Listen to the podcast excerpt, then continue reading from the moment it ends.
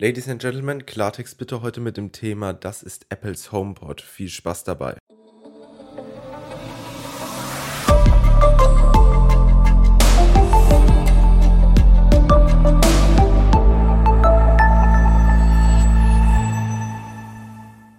Apple hat wieder einmal in den letzten Minuten ihrer jährlichen Entwicklerkonferenz ihr nächstes großes neues Produkt vorgestellt, den HomePod. Nach Google und Amazon schließt sich Apple jetzt also auch mehr und mehr dem Smart Home Segment an. Mit dem HomePod möchte Apple ein Pendant schaffen zwischen einem reinen Soundsystem, wie es zum Beispiel Sonos anbietet, und einem virtuellen Assistenten, wie zum Beispiel Amazon Echo.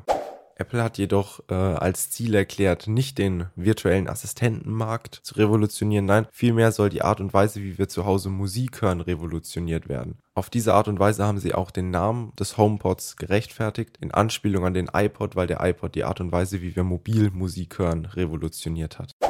Da Apple das Hauptaugenmerk auf die Musik legt und weniger auf den virtuellen Assistent, kann man die Gerüchte, die vor der WWDC laut wurden, dass Apple einen direkten Konkurrent zu Google Home und Amazon Echo rausbringen möchte, eigentlich widerlegen. Es scheint vielmehr, als ob Apple in Zukunft mit Firmen wie Sonos konkurrieren möchte.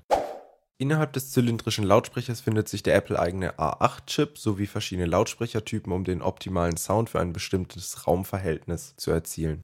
Apple hat nach eigenen Angaben den HomePod primär dazu entwickelt, um mit Apple Music und der iCloud zu funktionieren. Ein Gimmick, was ich jetzt besonders hervorheben möchte, ist die Möglichkeit, dass ich während des Hörens von einem bestimmten Titel spezifische Fragen zu dem gerade laufenden Titel stellen kann. Heißt also, ich kann zum Beispiel fragen, wer ist der Drummer in diesem Lied oder in welcher Woche ist dieses Lied gechartet. Dennoch gibt es die Möglichkeit, Siri nicht nur Befehle oder Fragen zur Musik zu geben oder zu stellen, auch Wettervorhersagen oder die Beantwortung von einfachen Fragen sind möglich. Der HomePod wird in zwei verschiedenen Farben erhältlich sein, nämlich schwarz und weiß. Preislich muss man mit rund 400 Euro rechnen. Äh, derzeit sind es 349 Dollar und Release für unseren europäischen Markt ist voraussichtlich im Quartal 1, also in den ersten drei Monaten des Jahres 2018.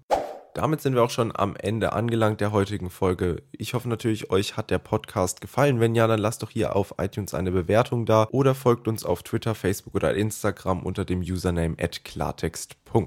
Mir bleibt nichts anderes mehr, als euch einen schönen Tag, einen schönen Abend oder eine gute Nacht zu wünschen. Ich hoffe, wir hören uns beim nächsten Mal wieder, wenn es wieder heißt Klartext bitte.